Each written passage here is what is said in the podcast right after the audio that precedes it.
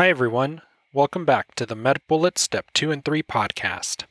In today's episode, we cover the topic of medication overuse headaches, found under the neurology section at medbullets.com. Let's begin with a clinical snapshot. A 26 year old female presents with chronic headache. The headache commonly begins in the morning and persists for most of the day.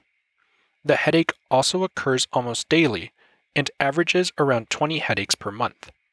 She reports that abortive therapy with zolmitriptan and acetaminophen are no longer effective.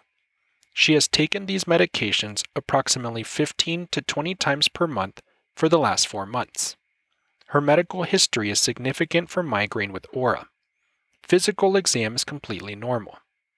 Let's continue with an introduction to medication overuse headaches. This refers to secondary headache disorders due to medication overuse in patients with a primary headache disorder, such as a migraine or tension type headache. This is also known as a rebound headache.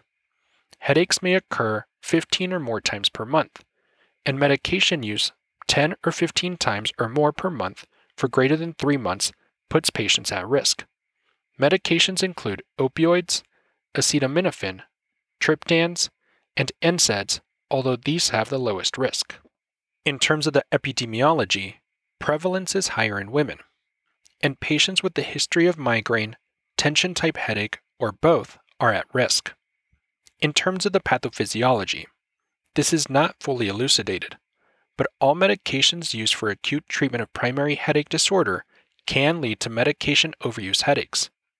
The data suggests that it does not happen de novo, so patients must have a history of primary headache disorder, and it may involve central sensitization. Moving on to the presentation, symptoms will include a headache, which is daily or almost daily, nausea, irritability, and problems with memory.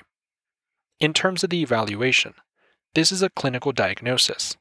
Headaches must be present 15 or more times per month.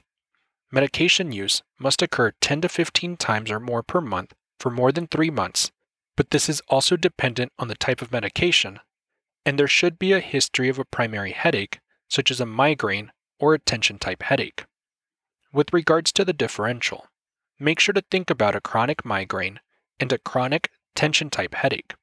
In terms of treatment, one should discontinue the overused headache medication, and this is first line, and another option is a bridge therapy. This provides symptomatic relief while the patient is withdrawing from the offending agent. And lastly, prevention is with education on medication overuse headaches and a headache diary.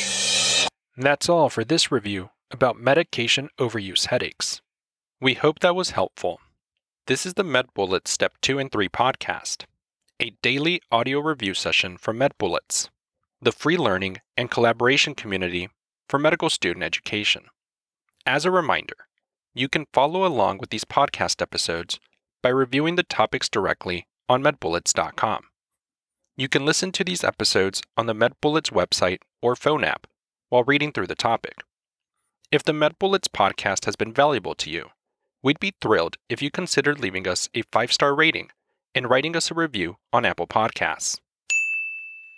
It will help us spread the word and increase our discoverability tremendously. Thanks for tuning in. We'll see you all tomorrow, right here on the MedBullets Step 2 and 3 podcast.